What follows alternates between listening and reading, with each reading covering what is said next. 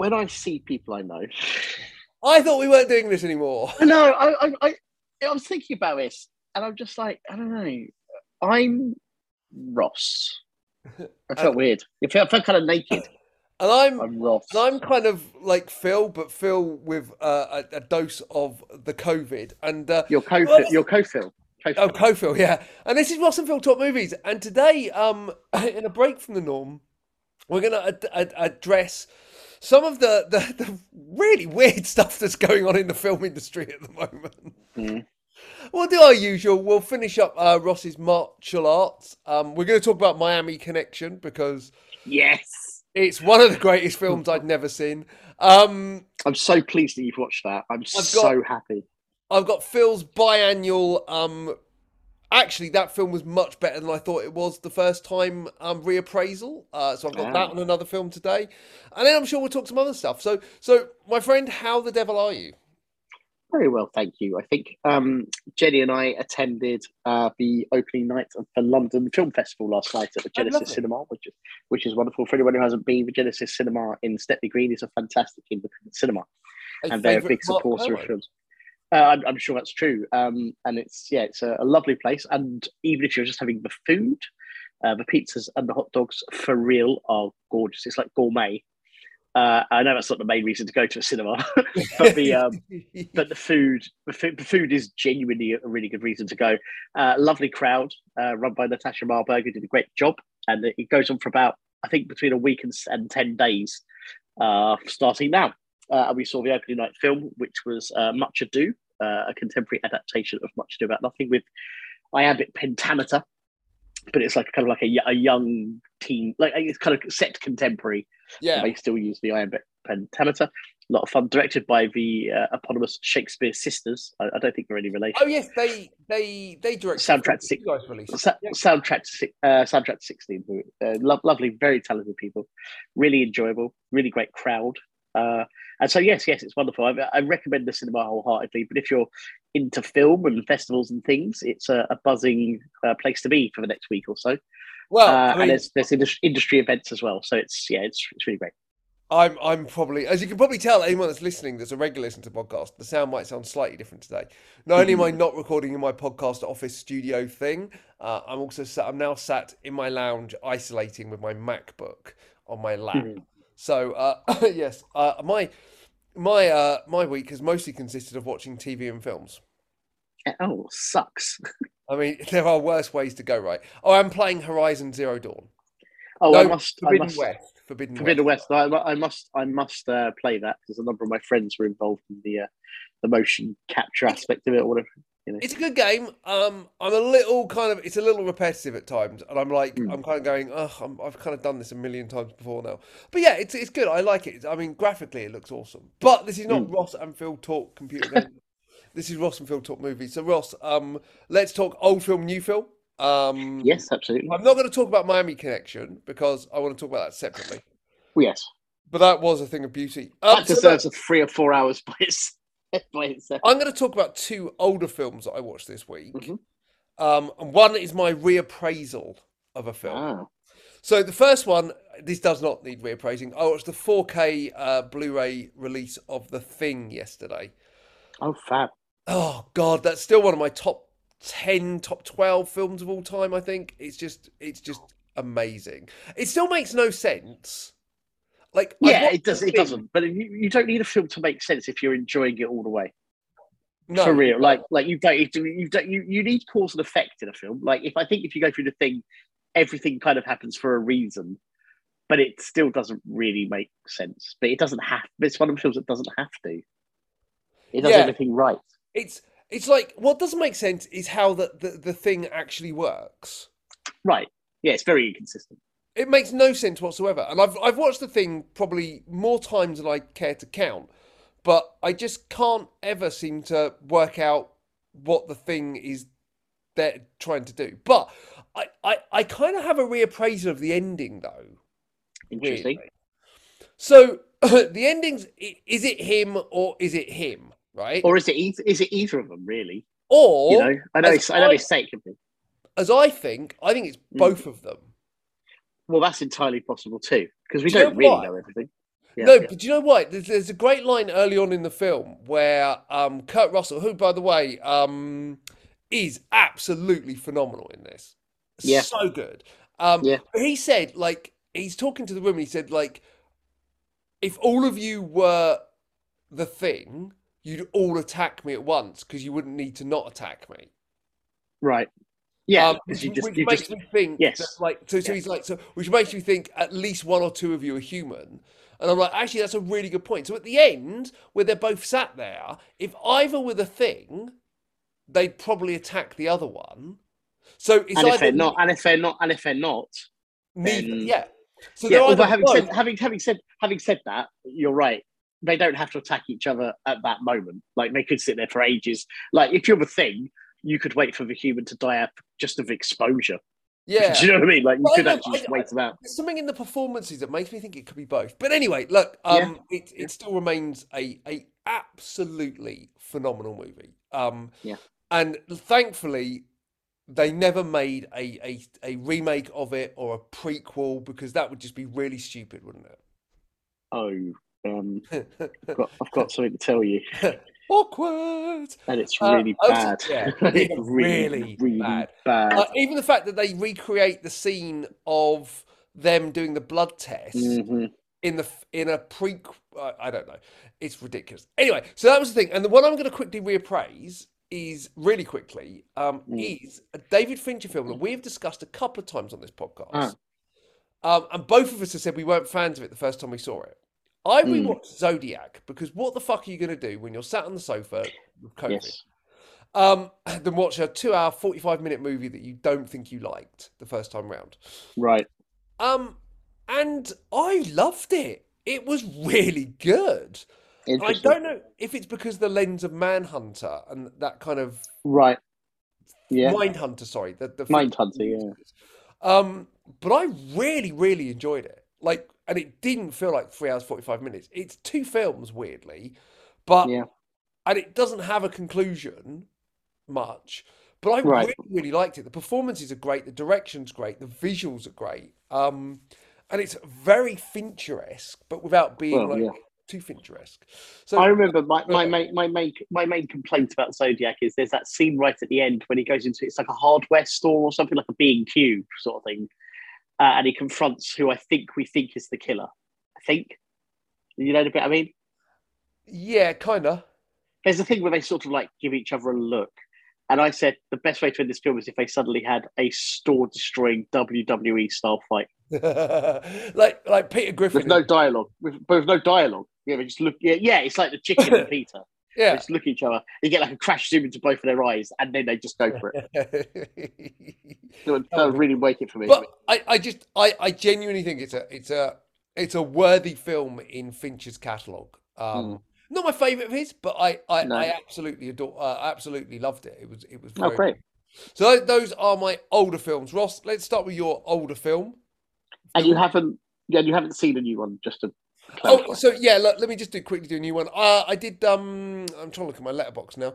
Uh, Hmm. I did kind of two new ones last week. Um, Yep. I, I did. I I, took, I, I, lo- I really like Fresh. I finished. I watched it, finished it. I really enjoyed it. I think. It's oh, great. good.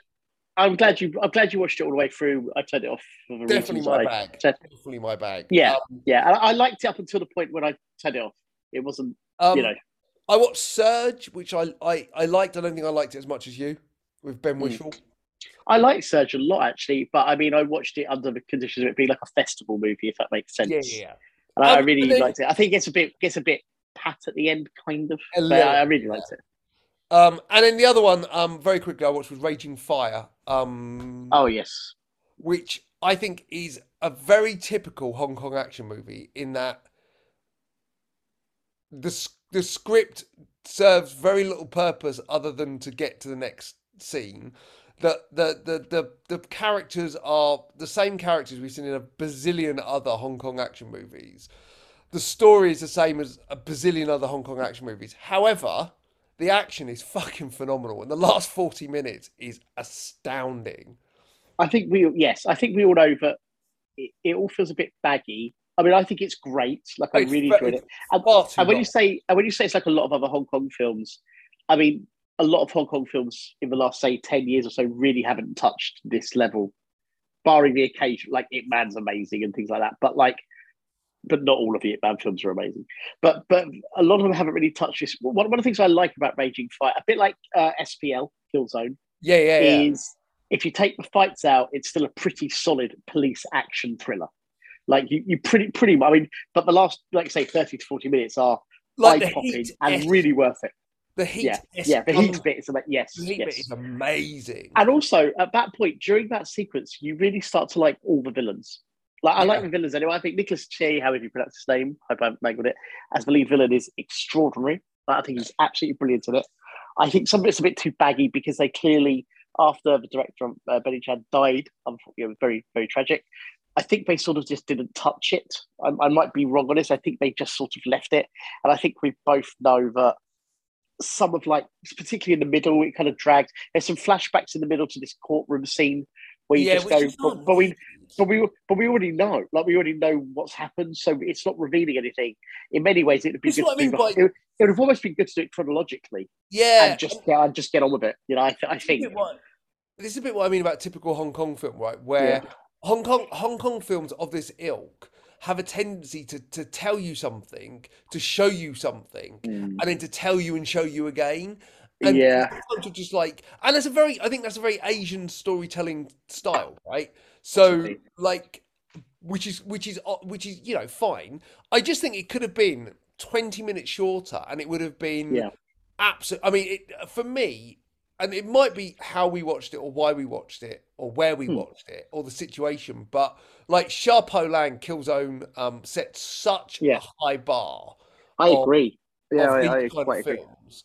Um, I mean, the fact that the fact we're watching it with Gary Daniels at the Cannes Film Festival, and the film kept breaking, and, and Gary at one point looked like he wanted to Hmm. Oh, go, it's- and, like side. It's a legendary. It's actually a sort of sort of like almost slightly legendary screening because the way it kept, the way the place kept filling up and people weren't leaving was was fascinating. And which is like rare for Cannes, right? Because Cannes Very is rare. the first ten minutes everyone fucks off, or the last ten minutes people arrive, or you know, pe- but Yeah. like that cinema got fuller and fuller and fuller, Yeah. and the project it's like the projector couldn't cope with the weight of expectation, and I think Yeah, it, it was- it broke was like four times or something during the film. I think it's four or five, four or five times. And the last time it broke was that excruciating moment between the end of Donny having that great nightstick blade fight Yes. which was like, and, and everyone just went no, like like you stop. and then and then and then amazingly, it comes back. It came back on again.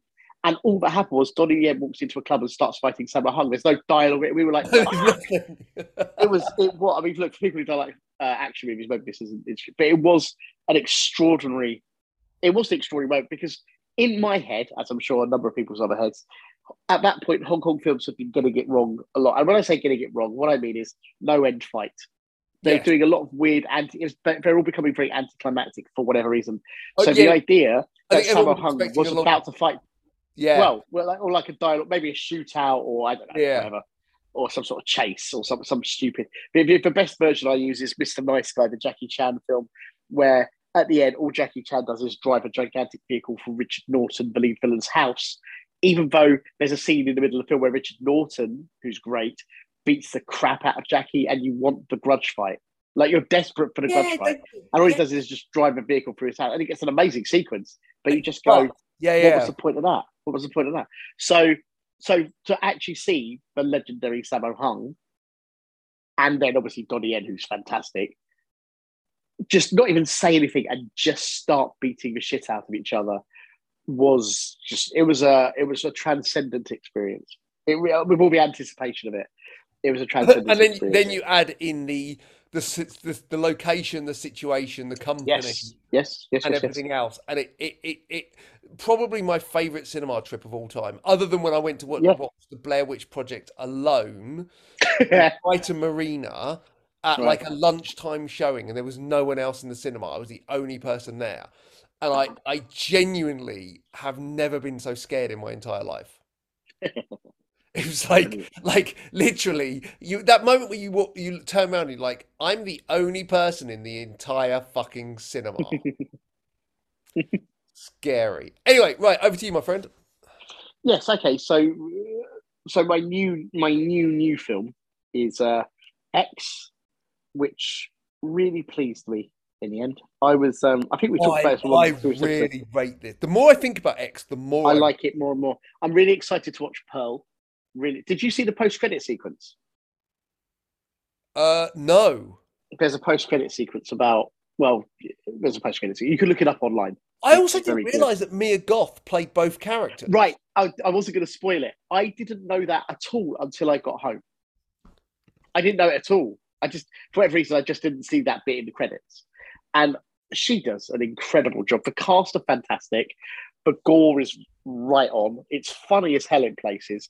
It's creepy, really creepy in places. In And fact, it's very overall, sexy in places as well. it's very sexy. No, I mean, very sexy. Yeah, when Mia places. Goth is in the Mhm. bed with Mia Mhm. Goth. Mhm. Is it Mia creepy. Goth she's in the bed with? Yeah, well, it must be The other one. No, it's the other one, isn't it? creepy. The other one. No, no. Mia Goth gets into bed with Mia Goth as well. That's just you know when you're just That's like messed up, isn't it? Yeah. that is and- and, and, when I know now know it because I didn't know it was her when I saw it. Yeah. Like now I know that's her. I'm just like, It's how does that work? Her performance was amazing, and and also, you know, did you know it was shot in New Zealand? Was it? It was shot in New Zealand for Texas, and um, what was the other point I was going to make? Shot in New Zealand. For oh, and Weta did the special effects. It's I. They loved the idea. They loved the idea. They were like really excited about it. Oh, it's It- fantastic. It's a, it, I, I in my review I called it the Texas the Texas chain porn massacre. Um, yeah, that's exactly the right. That's exactly the right thing to call it. it I think they handled it really well. I think the filmmaking aspect of it was really interesting. Like RJ, like the way they were talking about making the film. I thought when you see the bits of the film within the film, yeah like just a win, just just the dialogue, so, like there's a bit where um Kid Cudi, I can't remember his, I, I can't remember his name in the film, but for for, for, for the African American actor, his real name's Kid Cudi. He's a, a singer, uh, a, a performer. There's that scene where he turns up at the doorstep and Brittany Snow is talking, like seducing him in, and I was Yeah. like, this is really good. This is like they're trying to make a really good porno and that is- but it's really good. I think No, what was really clever Hey, look, they made a re- they were making a really they were making a really good film, and I loved that. I loved that it wasn't just we're making a dirty movie, but they said there's no reason you can't make a really great dirty movie, and I, I loved that. I thought that was really interesting, and I thought but there's a revelation at the end on the television set which I thought was fantastic. yes. Um, when you find out who's missing and all of that, like all of it, just it. I thought the cast was fantastic. Like, I am. score's great. I I really, also- I came out of the film really happy, like satisfied. Yeah, yeah, no, I'm the same. I came out with a big goofy smile. Um, Mm. I I really love Mia Goth as well. Not just in this, but like everything I've seen her in so far. Mm. She's been she's so unique. She's an interesting character. She's a very, yeah, her performances are very interesting. Like they, they're appealing. Yeah, and and to know that she played Pearl as well. I mean, what the actual That was insane. I genuinely had no idea. I genuinely had no idea. well, the whole the whole conclusion and who lives, who dies was quite surprising as well. Yeah, that's the idea again. There's Again, a it couple does a of great really job of surprising deaths in it as well, and I'm like, whoa, Yeah. fuck, see that coming. Yeah. but They, great. it- Ti, Ti West, as a filmmaker, like I, I think I've said this before, I've always liked his films, even if I don't fully like them, because I think there's always like the Sacrament's really interesting, the Innkeepers. yeah, He's- yeah. You know, he's done a bunch. I don't know if I've seen all of them, but I've seen. I think I've seen most of his films. I think I've seen Innkeepers. yeah, Innkeepers was fun. It was like more light-hearted, really. Um, but I just he's always interesting, no matter what. And to see one of his films specifically in the big, like on the big screen, not in a festival, not a Fright Fest, which would be great. Like that would have been amazing to watch this at Fright Fest, right? But like you know, with that crowd. But to see it in like a normal, you know, like a main street, it was in Picture House. It's in some other cinemas up here. It's out, like it's out properly. It's not a you've got to try and seek it out. It's just out, and I love that. That's really rare, particularly considering one- how how eighteen rated the movie is as well. yeah, yeah. My amazing. one my one issue with the film, Mm. and this is not about the film, it's about how I watched it. Yeah. I I because I have like no one easily local to that can just go and grab a movie. Like Yeah. I have to plan shit. So I was like, oh fuck it, I'm just going to watch it by myself. That's not the film to sit in the cinema by yourself watching. No, it's not. I went by myself as well, and but, but there was a handful of other people in there, and there were definitely bits where I was like shrinking back into my chair. Yeah. I was genuinely creeped out, like for real creeped out. But creeped out. Also, I was a little embarrassed happen at anymore. times because Oh, I'm I like, see. I'm like, I'm sitting here, and this is basically thirty percent porno. So- you should, you should, you should walk up to the counter, put like a, a bottle of hand moisturizer on the, on the thing. One to X, please. Oh, in my in my really best Pee Wee Herman Mac. Yeah. yeah, X, please. I, I, I thought it was fantastic. yeah, it it's was really a good. really, really great experience.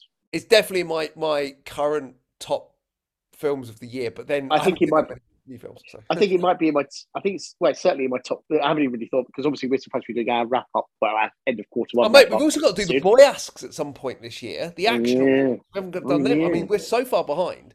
Um, All round. look, let's go. Let's go on to your older films, and we can wrap Yes. in. Um, we can wrap in uh, the end of martial arts into this as well. Okay, so so my most recent older film. There's been a few, but my most recent one, which I watched yesterday with Jenny, uh, is a film which I love called Opening Night from 2016, which is about the opening night of a one-hit wonder Broadway play. So it's always it's like a a, show, a musical which focuses on one-hit wonders. Ah, Um, I don't think I've which is that. that's that's the show in the show, if you make sense, if that makes sense. But it's more about the backstage antics of what's going on. Topher Grace plays a production manager, like the, the stage manager, who had had his shot at Broadway and kind of, kind of like self sabotaged himself. yeah. And it's got a fantastic cast. You've got Anne Heche, you've got Paul Scheer, you've got uh, uh, Rob Riggle, who I love.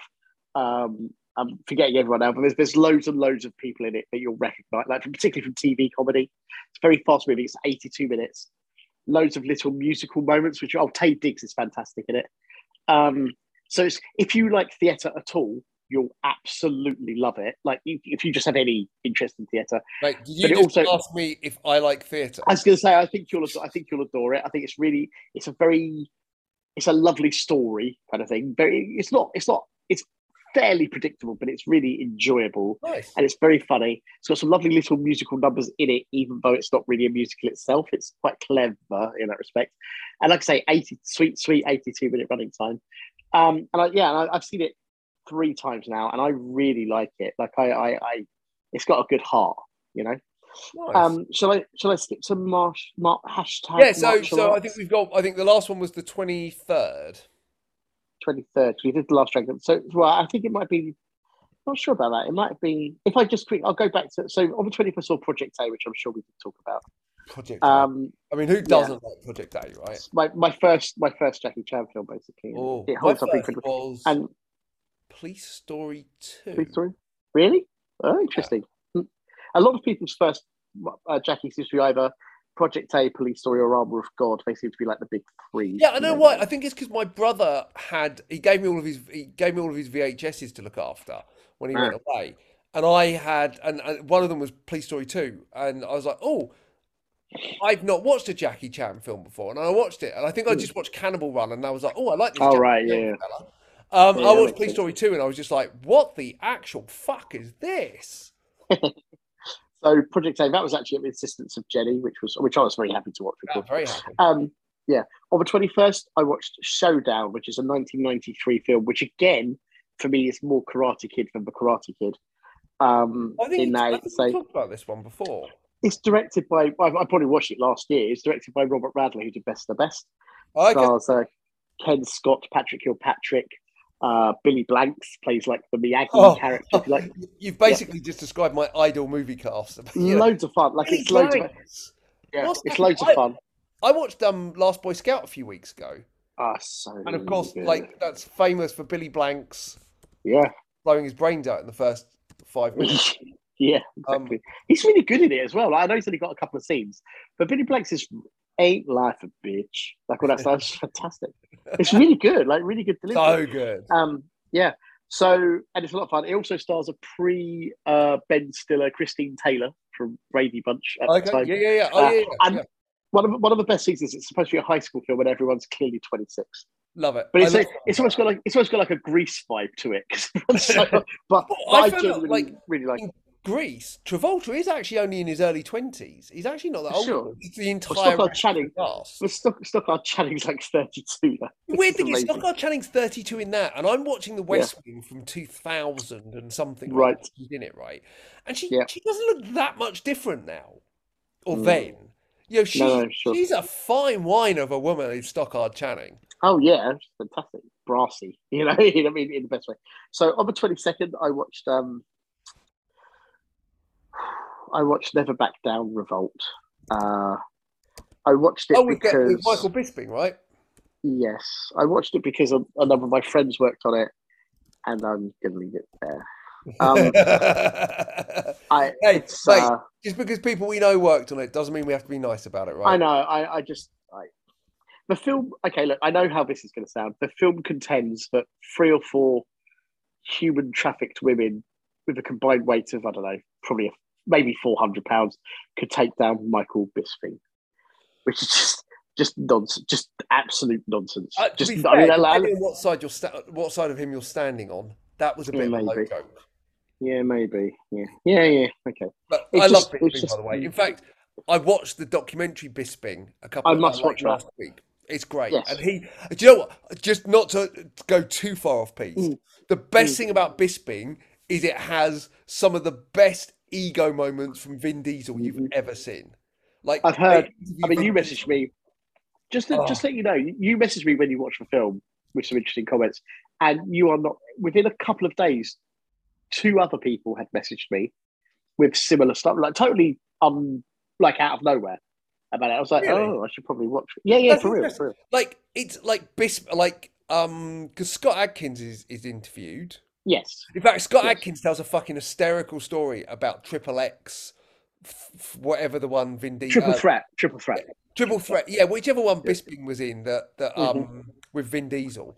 Um, Oh no, no, well, yeah, hang on, Triple different. X. Triple, triple X is the Vin Diesel film, and Triple Threat is the one that Scott Adkins did with like Bisping, Michael Jai White, Tony. No, no, no. So he, he tells um Return of Xander Cage. That's it.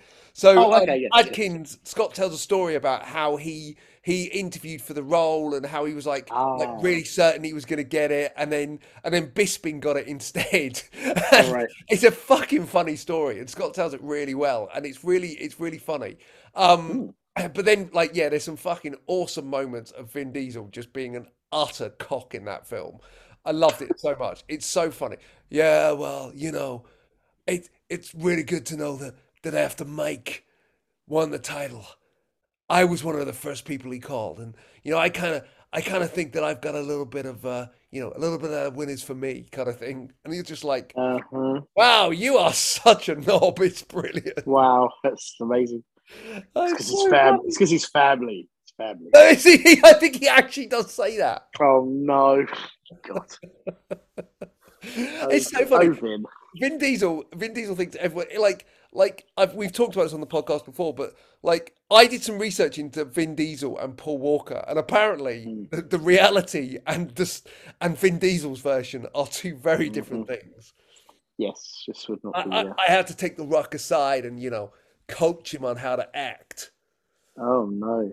That was in um that was when he was talking that was when he was talking about what like the the rock and trying to get the rock back onto the next Fast and Furious film. Right. Yeah. Oh, he had to take the rock to to to the side to, to teach him how to you know to coach him on how to act. Oh, That's like me taking Michael Bisping to the side and teaching him how to do MMA.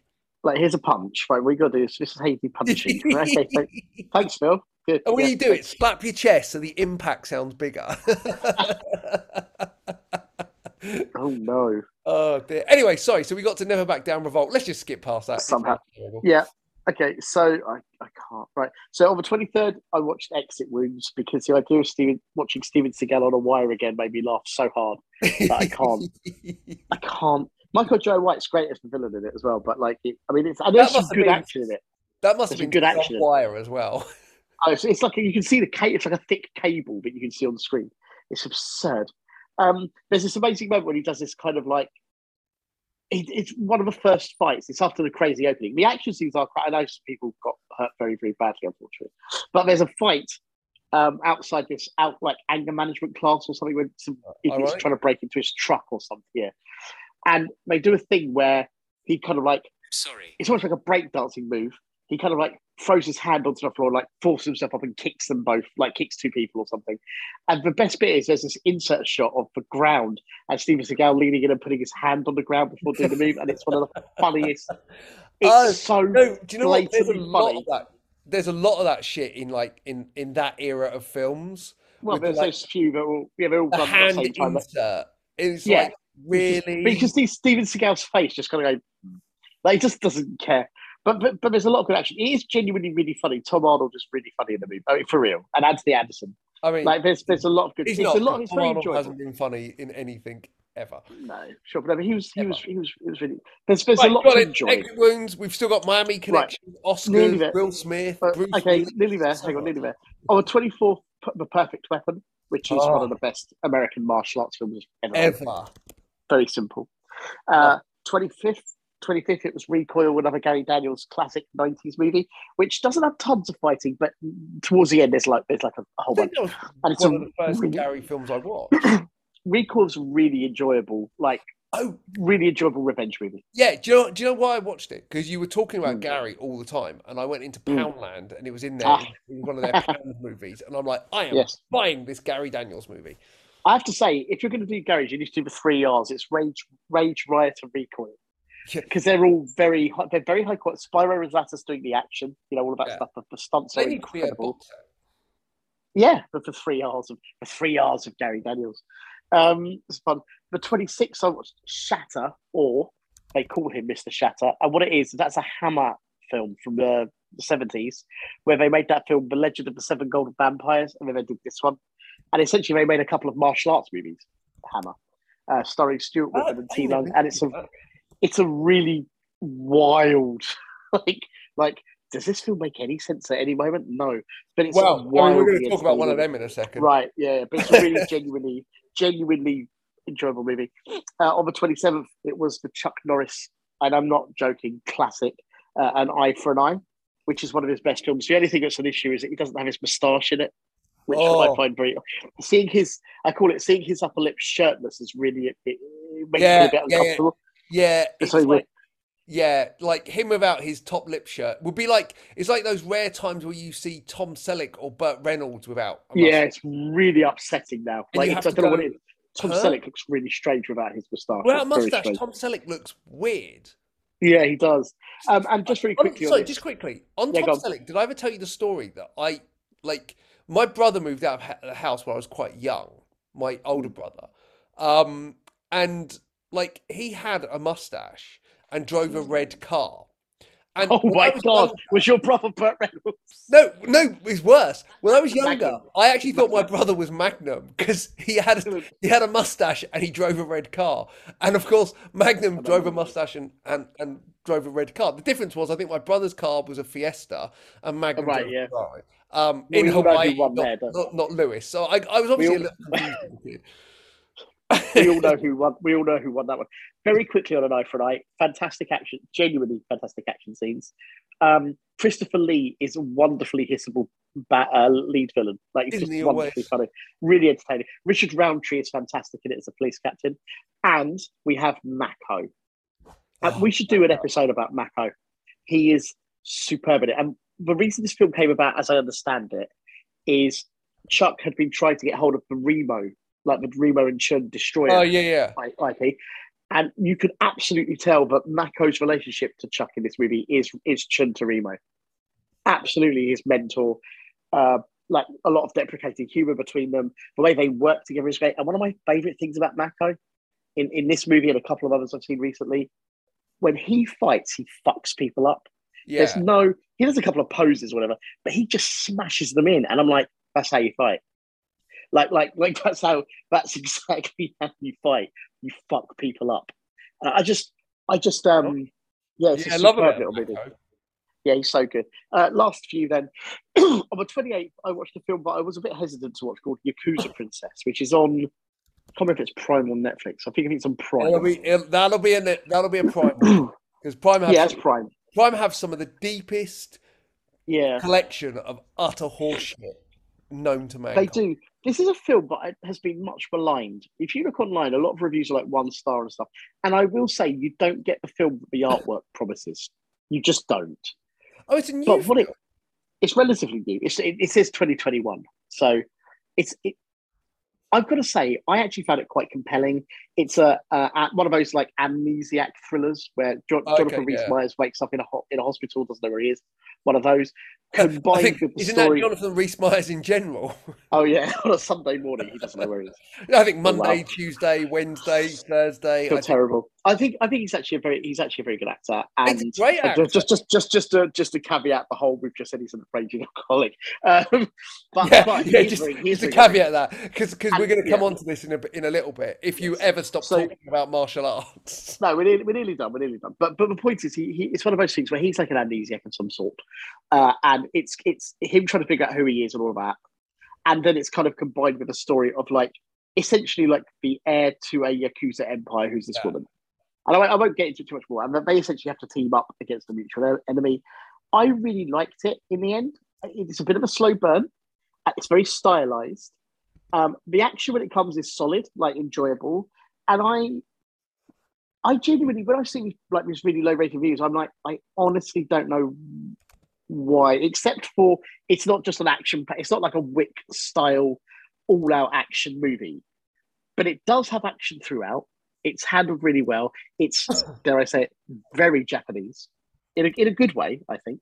I, um, I definitely liked it. I mean, I gave it six. You know what I mean? Like, it's really Yeah. solid. It's really well done. Now, the last couple, or the last few, 29th of this, uh, 29th of March, idiot, 29th of December, I watched The King of the Kickboxers again. And in Uh, fact, I should I should phrase this slightly differently. I subjected Jenny to King of the Kickboxers. and everyone, easy film to watch. everyone, she's still with me. That's love. King Um, of I the I Kickboxers is I think someone put on Facebook, that's real love. yeah, King of the Kickboxers is an eighties. As, as if you grew up watching martial arts films in the eighties, you love King of the Kickboxers. If you Yeah. watch this forty-two years later for the first time, you're going to think it is one of the worst films ever made. It is 30, it's 32 years after it was made. No, yeah, no, it's more than that, mate. It's forty-two. No, it's 1990. it's 1990. oh, 1990. Sorry, I thought it was 1980. Yeah, it's 1990. No, right. 1990. It is, And it, It's it still like it's super- 40 it's- yeah, It it, feels does. like it's it 50 is still, years. but it is still super enjoyable. Yeah, Like, I mean, it's really, Loren's really great. enjoyable. Loren's great it. Uh, Keith Cooke, the fight scenes as Prang are fantastic. And by the way, Billy Blanks as the lead villain is superb. I mean, like, threat, like scary. are you having a bit of a Billy Blanks. Blank? scary. I am a little bit. Yeah, yeah. There's been a My few, God, like you look at the cover of King of the Kickboxers, and Mm. Billy Blanks. whilst they've also, uh, it looks like they've darkened his skin, which is a bit disturbing. He's very. Um, he's actually very dark in the movie. I don't know if that's lighting or something. He looks Yeah, really like But ebony. he you know. looks fucking just fierce, man.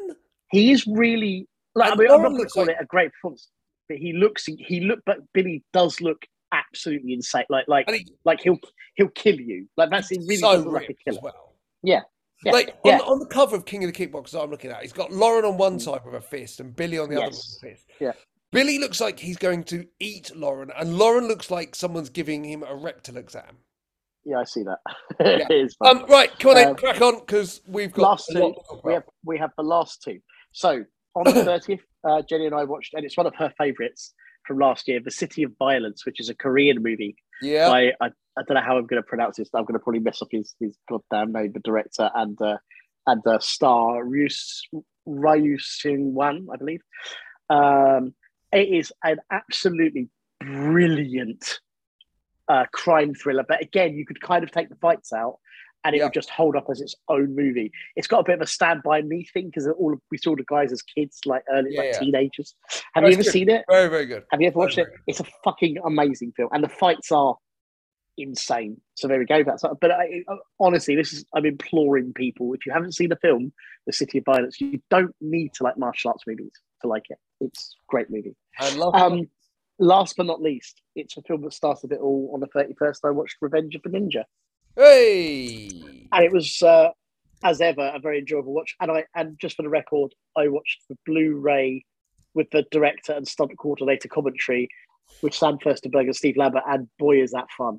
I Boy, that is a that is a ride. It's a really enjoyable commentary. I always remember going to Berlin to interview the cast of Ninja Assassin, the Mhm. um the kind of uh um Wachowski produced ninja movie, which let's be honest, no one really liked. I quite liked it because it was really violent. Anyway, we got there and like Naomie Harris was in it and like loads of others. And oh, I was in this big press junket and loads of people sat around interviewing people.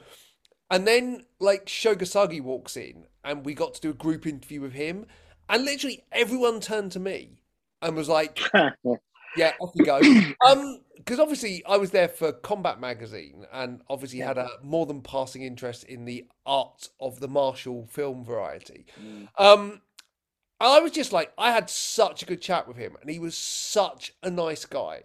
Like, mm. and I think his son was in that film as well if I'm not mistaken. Uh, well, they're both it. Shane, Shane, gets killed at the beginning, and Kane is in it throughout. Yeah, that's it. Kane did it throughout, and I think I met Kane as well. Anyway, like like Sho Kosugi was absolutely brilliant. He was just like like such a nice guy, and you know sometimes you get to meet that you get to meet your idol, and you or one of the mm. people you really respect, and you go, yeah, he's what I wanted him to be, and that, that was that was definitely it. So let's go from Revenge of the Ninjas, and let's just very quickly talk about a film that I have very few, very, very few negative things to say about.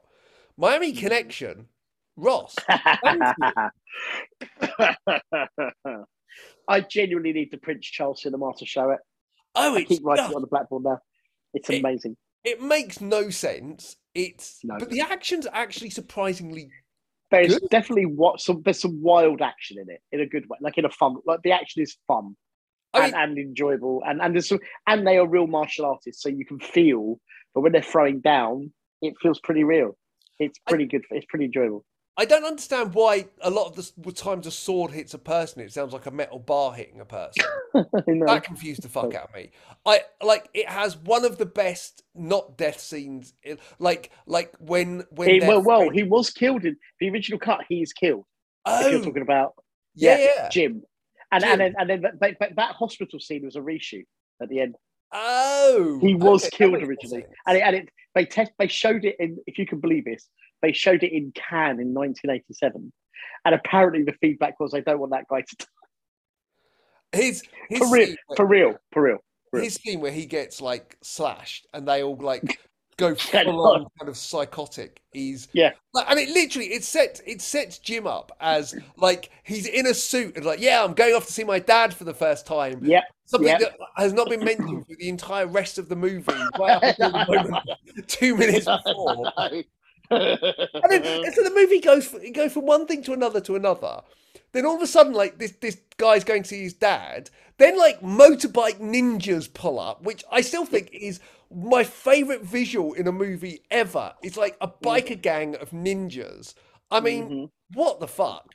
They pull up and literally they, they sit by the car and they go and the, and the, the white guy goes, "We got to get to the airport." And and one of the ninjas yep. goes, "You are not going anywhere. We are going to kill you." And then all the ninjas jump it, jump off their bikes the three guys jump out the car. Someone does a sidekick. All of a sudden, they can just run off into the into the woods, which basically looks like where we shot every single one of our films in the in the pretty uh, much. Yeah, Devil's Dyke. like yeah, Devil's it literally like Devil's Dyke. For for one of the weirdest finales of a movie I think I've ever seen. Like it's amazing. Like it's amazing. And and we're not even and I'm not even talking about the fact that at some point there's a, a martial arts band and I, I really struggle to work there out. A, just to be clear, just to be clear, there is a martial arts band. Yeah, I, I was like, at some point, I was, really, and, I was and also when you watch, close, sorry, when you watch closely, you can see none of their electric guitars are plugged in. it's amazing. It's like, amazing. The opening scene is a bunch of dudes get killed by mm. ninjas and yes, then, and it's got nothing to do with the rest of the movie at all. No. And then all of a sudden, like like you're at high school with a band of people, and I'm like, by the way, the soundtrack to that film is fucking awesome.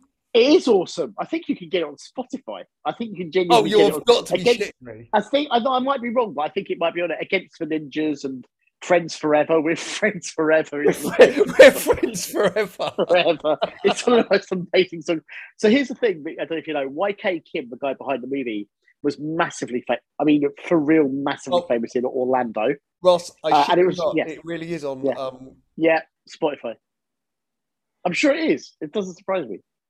Oh dear, that's amazing. But um, YK Kim was massive in Orlando. It, it, it wasn't shot in Miami; it was shot in Orlando. It's nothing to do with. So they just like the sound Miami. They actually like the name of the, the sound of the name, my uh, Well, title. let's be honest. Connection. But no that's how he was able to shoot everywhere. He was able to shoot everywhere with no permits. There's a scene. I don't remember. There's a scene where they're filming on a road, like a street, and they have a massive fight on a street where there's no traffic somehow. Yeah, Like maybe traffic all the time. He got everything shut down because he's like super fast. People just did everything for him. Like he was really, it was amazing. He could just film on a cross sec, a crosswalk, and have people fighting and stuff with no permits, no nothing, no nothing needed. It's amazing. I mean, it's amazing. Oh, like it looks great. It looks great. Yeah, yeah. Yes. Oh yeah, tough guys. that's the scene where that's the scene where where we things see are the getting bikers. rough. That's the scene where we see the bikers, isn't it? Oh my god. Like- I can't believe the Miami Connection soundtrack is on Spotify. It's real. Also, also, Like my oh, mind. yeah, it's blown your mind. Also, the lead villain's name is Jeff, which is amazing. Oh my god! By the way, can I just point There's- out? I think By I the way, there's a Jeff, point. there's a Jeff, there's a Jeff, there's a Jim, there's a John. There's like at least three of those. Can I just point out? I text you at that point, and I was like, Mm. "The bad guy's name is Jeff." Jeff, I know it's amazing. It's just It's amazing. I It's cannot so tell you funny. how much this feels like a film we would have made in the nineties. It's amazing we didn't all watch it together, basically. I'm know. I'm I'm astounded because like like I, I the final like the bit where her brother gets killed. By the way, Yeah, It's I know. storyline By the way, how much body hair does that guy? oh, all the body. He looks like what, a what I love about like a that, werewolf. like what I love about that is a he just randomly falls off the side of the building for no reason whatsoever. Um, but much. secondly, two scenes later, she's talking to her boyfriend who killed her brother, and in, in one of the worst That's- acted that's sequences I've ever seen. They're not even looking at the camera. They're not even looking at each other. I don't know what they're looking at, but it's shot as a side on, but they're both not making eye contact with each other. And she basically goes, I know he was bad, and I know you you you didn't mean to kill him, and I was sad for a second, but now I'm okay. And he's like, yes, I'm sorry. ex- I did not mean to kill him. She has to explain that she's all right with him killing her brother. it's just fucking insane. There's even a bit. There's two. There's two amazing bits. The bit when he goes to get her from school or something. Like she's in a lab. She's in a lab, like a Yeah. computer lab, and he stands in the doorway. People, you have to see this to understand. He does all this kind of like winking and nudging at her from the doorway, and she's like nodding and she like, uh huh, uh huh, and he's like just he's like standing there, kind of like wink, wink, like like like beckoning his head, like come on, come on. It's like what he. There's a It- room full of people. There's a room full of people. Nowadays, you sitting did there. that, you, you'd get like some kind of uh, some kind of fucking That's amazing. banning order. And then after that, there's a bit where they're walking. To, it's this most uncomfortable scene where they're walking together in a long shot, and he is obscenely tall. Like he's Yeah. really tall, and she is, I guess, normal height. So he's doing a scene where he's kind of like leaning over her to get his arm around her shoulder, like, like when they're walking along. It's And it's creepy, isn't it? but it's also incredibly awkward. Like how can he? Yeah. He can't reach her. So I'm not just surprised. really brother, weird. I'm not surprised her brother had an issue with him because Wasn't they it, doesn't, doesn't- creepy. Well, he's in that scene. Doesn't he say something like, "Why doesn't your brother like me?" She's like, "I don't know. He just doesn't like you." So something like that. Yeah, Like, yeah. He just I hates mean, you. I- Like, I don't know why. What the fuck? like every year, Ross, you give me at least one film that is a gem of of epic that I could talk about for hours. Last year it was Deadly Mile High Club, Oh, Um, oh, that film. Oh, and this year it's without a doubt Miami Connection. It's it's it's a transcendent experience. And you know about the story. I think I briefly touched on did, how, yeah, how the film, last yeah, week, it's yeah. incredible. But, but without that, it wouldn't have, we wouldn't be watching it. This this needs to incredible. be watched on a double bill with Never Too Young to Die. Oh, that would be amazing. That- yeah, you're right. That that would be. Uh, yes, that would be Yeah. amazing. That for me is the best worst double martial arts films ever, plus Vanity. I don't know though, Jim. Jim, I think Jim Carter, Never Too Young to Die, is the perfect double bill. Oh, I just Never Too I think to that's the perfect. Like, You need Stargrove. You honestly, Stargrove. I, I want like Stargrove. Tough Guys and Stargrove are Yeah, yeah. my favourite songs from them. Like Yeah. fuck Billie Eilish winning an Oscar for that torrid shite for No Time to? Die. Like I want fucking like you know tough guy. Tough guys. Um, so anyway, look, that's Miami Connection. Um, mate, Hollywood's gone a bit mad this week. Let's let's quickly talk about the Oscar results, and then we'll talk about the Oscars because, like, and, like I'm not even talking about that moment. Like, did you see No. Amy Schumer? Uh, uh, Amy Schumer did this really awkward joke with with Kirsten Dunst and Jesse Plemons, where she basically went to them and said, "Oh, she was explaining the Oscars and seat fillers, and she said, "Oh, there's one there," and and basically said that Kirsten Dunst was a seat filler." Got her out of the mm. seat and then sat next to Jesse Plemons, who basically turned around and said, "That's my wife," and Yeah. like really like one of those moments where you just go, "Wow!" And I thought, I thought like Uma, Oprah, Uma was awkward. I mean, this was Yeah. fucked, man. Yeah. And that's Look, like the we- least weird part of the Oscars. This is not weird. This is what I mean is the build up to forgetting the moment, the, the big moment, which overshadowed all of the genuine interesting. So here's the thing, right? And correct me if I'm wrong. Regardless of the lineup of films, and I'm really glad for Dune, Dune's wins. I'm really, Yeah, I'm really. really the, no the one more I think about it, fucking before. no, no, but I'm really glad of that. Like I'm, I'm for real glad of that. Coda winning, which is a, a tiny film out of nowhere winning love best that. film. Love that. That I is haven't seen it, amazing. I can't wait. I mean, me neither, but I'm just, but I'm just saying, the best supporting actor going to a deaf actor, the best, Amazing. uh, the best actress going to is it Latinx and, and gay Uh, actress? best And yeah, uh, the first Be- Latin. sorry, LGBT Ariana DeBose. Sorry, Ar- Yeah, yeah. Ariana. Yeah, was it supporting, not best actor? Yeah, best supporting actress for West Side Oh, Story. best supporting. Oh, sorry. Okay, fine. My bad. But the point is, these are, regardless of everything, really, and and take this as you will, progressive, interesting results for the Oscars. And- Genuinely, really and also, and and and and Smith winning, regardless of the context of this in a moment, being what the third black man to win Best Actor. and I and Jane think- Campion becoming the third woman to to win an Oscar. Right. So All so amazing moments. some regard right. So Smith thing, but I'm just saying the third man in his third black man in history to win it, unless I'm getting that wrong. I, I think he in actually terms of best actor. that role as well. To be fair, he did. Well, he I'm- I'm really good in that film. I'm just well, that's good too, and I'm, I'm not dismissing that by you know whatever. But but what I'm getting at is for all of that to be overshadowed by not just that that moment more than anything, but just the lame nonsense in the build up to it all. Well, so so The A, failure, the failure of the, the failure of the whole thing. Did you hear the a worst It's a disgrace. The worst one is um the lead actress who played Maria, and I can't remember her name for the life of me in um West Side Story.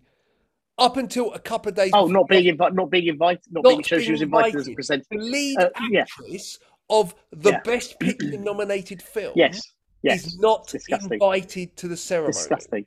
And then they said they literally made an announcement. Oh, we fixed it. We're inviting her as a presenter or something. Like, you fixed it? Did you? Did you fix it? Well done. Right, and then of course the Did you need to fix it? And and what Yeah. it, like one of the guys, like I think it was one of the sound guys said, you you've still produced a nearly four hour show full of Yeah. How? musical numbers and crap. So Yeah. all this bullshit about trying to just Keep it sure- Keeping it keep trim. it It, ran over schedule as well. The whole Yeah. thing ran over schedule. A surprise. Um, it's like, and then on top of that, you, you get the moment where uh, I'm I'm torn on this. Right, violence is never the answer. If you're at an event like that, you must know you're going to get the piss taken out of you. But at Well, the not, same not just. point, Not, hang on. Hang on. Hang on. Hang on. Not just no. you're inviting. First of all, screen time. you're inviting it. You're inviting it, and it has happened. If nothing else, all night. yeah, you're not the Like, only one. just It's before like that moment, really just before polite. that moment, Rock had, Rock had made jokes about Bardem and Cruz and da, da, da, da, da. Yeah. what difference does it make? Now, It's the the counter to this is she has a disability and there is, you shouldn't i don't think making fun of someone's disability on a I on agree. nation- like if someone was in a but wheelchair here's the thing. But here's the thing. Suppose supposedly, I- again, who knows the truth this? Supposedly he didn't know. Now I don't know if that's true. I'm not going to pretend he. You know what I mean? I don't know. But Yeah. and, you're right. But here's the, here's the thing. You're right. Taking the Mickey out of someone with a disability Is is, let's say, that's punching down and all of that stuff. yeah that's, that's absolutely fair. i thought it was quite a funny But joke it's but but but it's still a well. What I'm saying, I've, I've said this on a number of a number of things. it doesn't matter if you think a joke is funny or not. Yeah. It doesn't matter. It doesn't matter if the joke is insulting or offensive or not. It's assault. Yeah. You don't No, get to it. punch someone. Yeah. You don't. You in in in any context in the world, you don't get to punch someone in the face or slap whatever you want to call it. It was a punch, but it was a bitch punch. And and then swear at that person live in front of millions and millions of people, and then billions of people. Tens of millions. obviously. Really? Yeah, yeah. But it's millions and millions, and then and then billions, right? And then nothing's happened. The only thing that should have happened, and I stand by this, I don't. And the fact that I found, I only found out afterwards that he got it before he got the Oscar. Like he did Yeah. that before he got the Oscar. Yeah. Like so, so the only thing that happens is that person is escorted from the building immediately. No questions, no nothing. No, no. I'd have Doesn't matter who's in charge. Rock, That I'd person- But it doesn't matter who who did it. No, no, I know, but if I'd have done it, you were immediately escorted from the building. No and I'd questions be, I'd be in jail. done. Right. And here's the other thing, as Jenny pointed out, as if I understand this correctly, Chris Rock not pressing charges is, is whatever. If that happened in the UK, the Crown presses charges. Yeah. You Yeah. don't get to choose what is you know what I'm getting at? It's like and then the swearing and everything. and and the fact that we all saw him laugh first Yep. before all of it, it now, is it okay to insult someone with alopecia? No, of course not. It's bullying.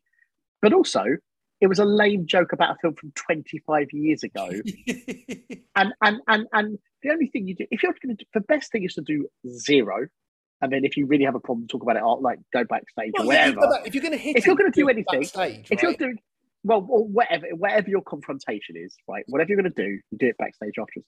The dignified thing to do is do nothing and then issue like some press release saying, blah blah blah blah blah. My wife actually has alopecia, Yeah, well, and that was actually very think- insulting. do you know what I'm getting at? Draw Yeah. attention to the bullying of people with alopecia. Fine, do that I afterwards. I There's think no place for we you could have gone up on stage, grabbed the mic, and made a little. Yeah, and said, "Chris, Jada has alopecia. That joke is not fair." it's, And it's gone and offensive. Well, well, just well, I was going to say, just apologize. Please apologize to my wife, Yeah. Chris. Please And Chris to my wife. Rock would have apologised. He would have Yes, felt he would have. awful. It would have Yes. done more for alopecia sufferers than hmm that. It, he could have But, made yeah, that but the right thing to do, but but the right thing to do is nothing. Yeah. And if you're going to say something, say it in your speech. By the way, like, so there is, bit, there is a bit of history here. Chris Rock did take the piss out of Jada Pinkett Smith a few Mm. years back.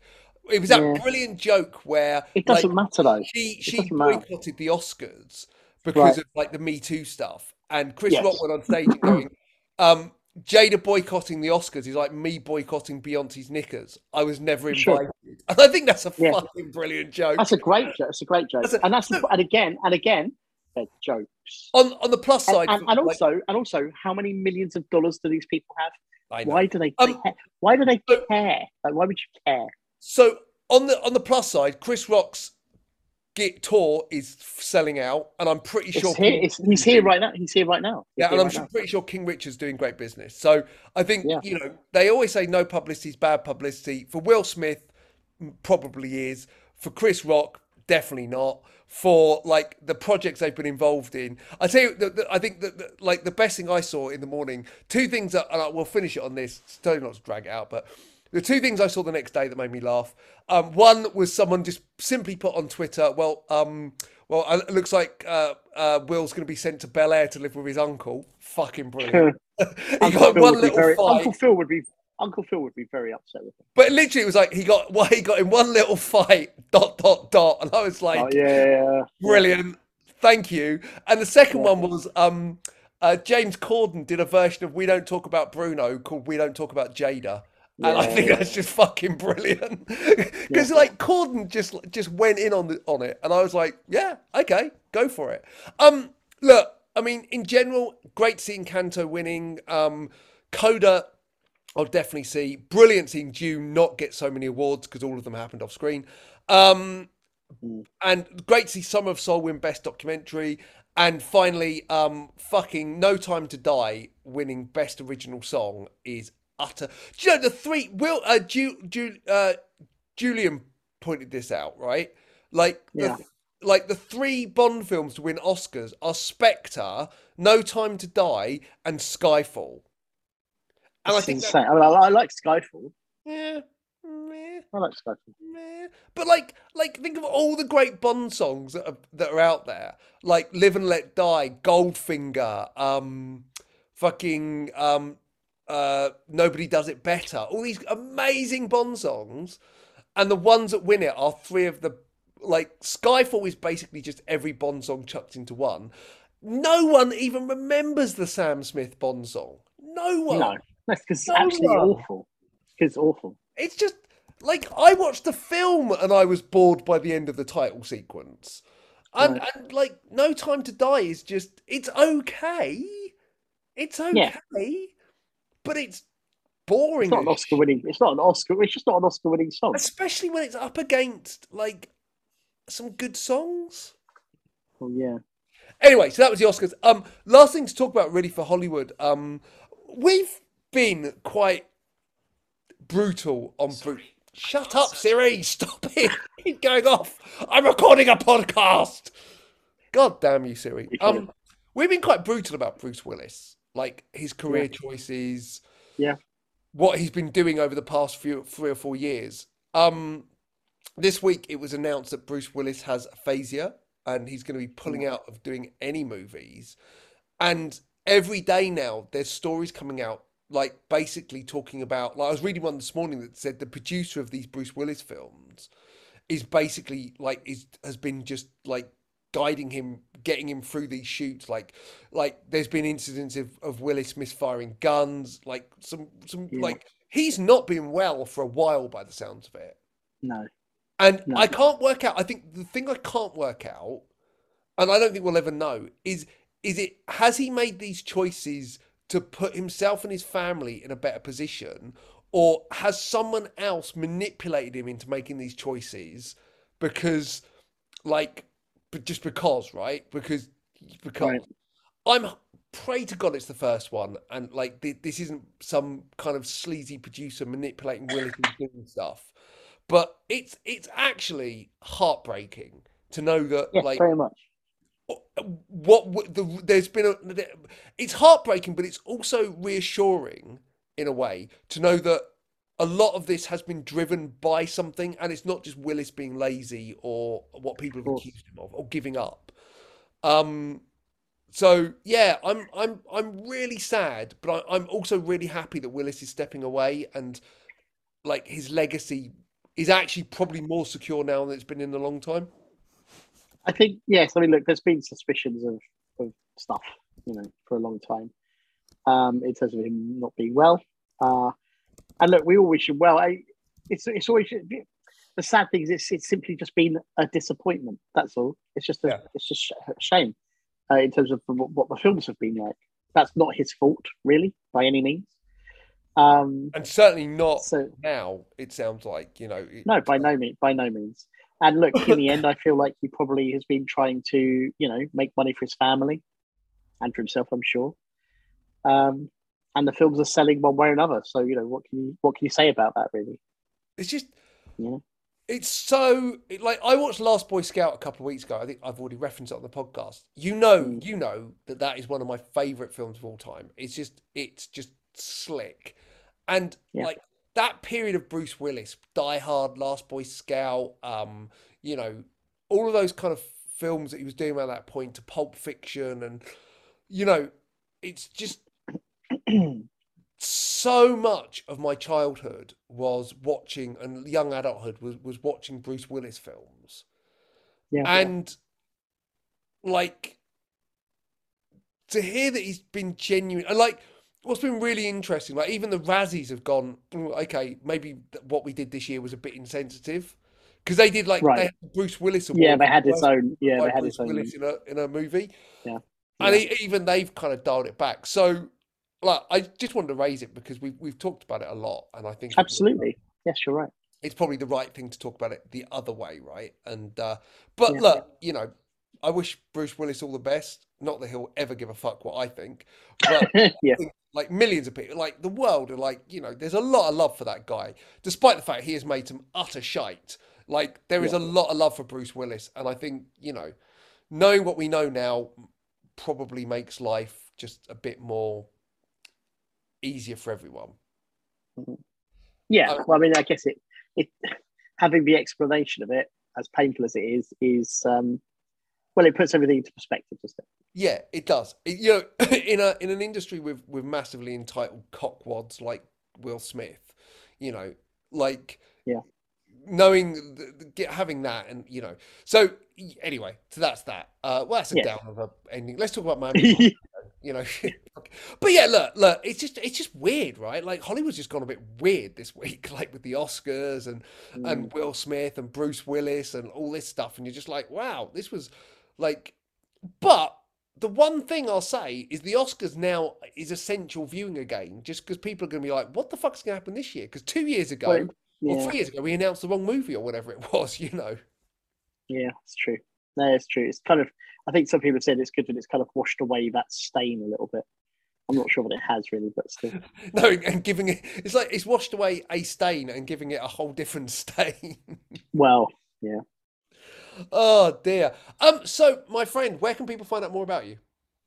Yes, should you be so inclined, uh, I'm on all the social things as at Ross Boyask. Please also follow at Evo Films UK. We have potentially some quite exciting things coming up soon. Well, within Ross, the is year. it Miami Uh, connection to the Brighton? Oh connection? God! Oh, I would love to do the Brighton connection. That'd be great. Um, and uh, and also please follow at Vengeance Film UK to follow the the uh, continuing uh, saga of uh, the Vengeance film, which I write, to direct, and edit, and so forth. Um, on, on that, before I, I give my bits, um, do you reckon how much money do you reckon we'd need to do a shot-for-shot remake of the Miami Connection in Brighton? Well, considering the permission they got in, in Orlando, we'd probably need about four million dollars. Um, I, uh, and you could probably Surprisingly for expensive. you can probably do it for fifty grand, oh, okay. knowing the people we know.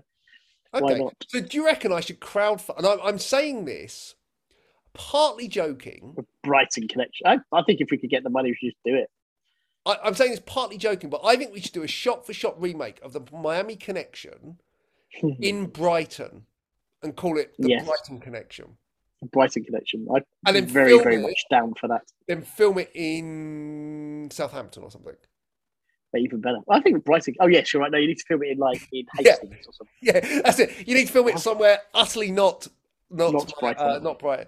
Cool. Look, uh, www. Phil Talk Movies uh, for more about the podcast. Um, we will be back very shortly uh, with another episode where we've got to do our quarter one favourite films, and we've got to do the Boyask Action Awards, um, and we've got to do our Hall of Fame for this year. There's a lot to do in in one show. We might have to make it a two-part. We might have to make it a two God, part. God, God Um, help us all. God help us all. Well, look, thanks for listening, and we'll be back shortly. Cheers. Take care. Bye. Cheerio, tutty bye. Bye.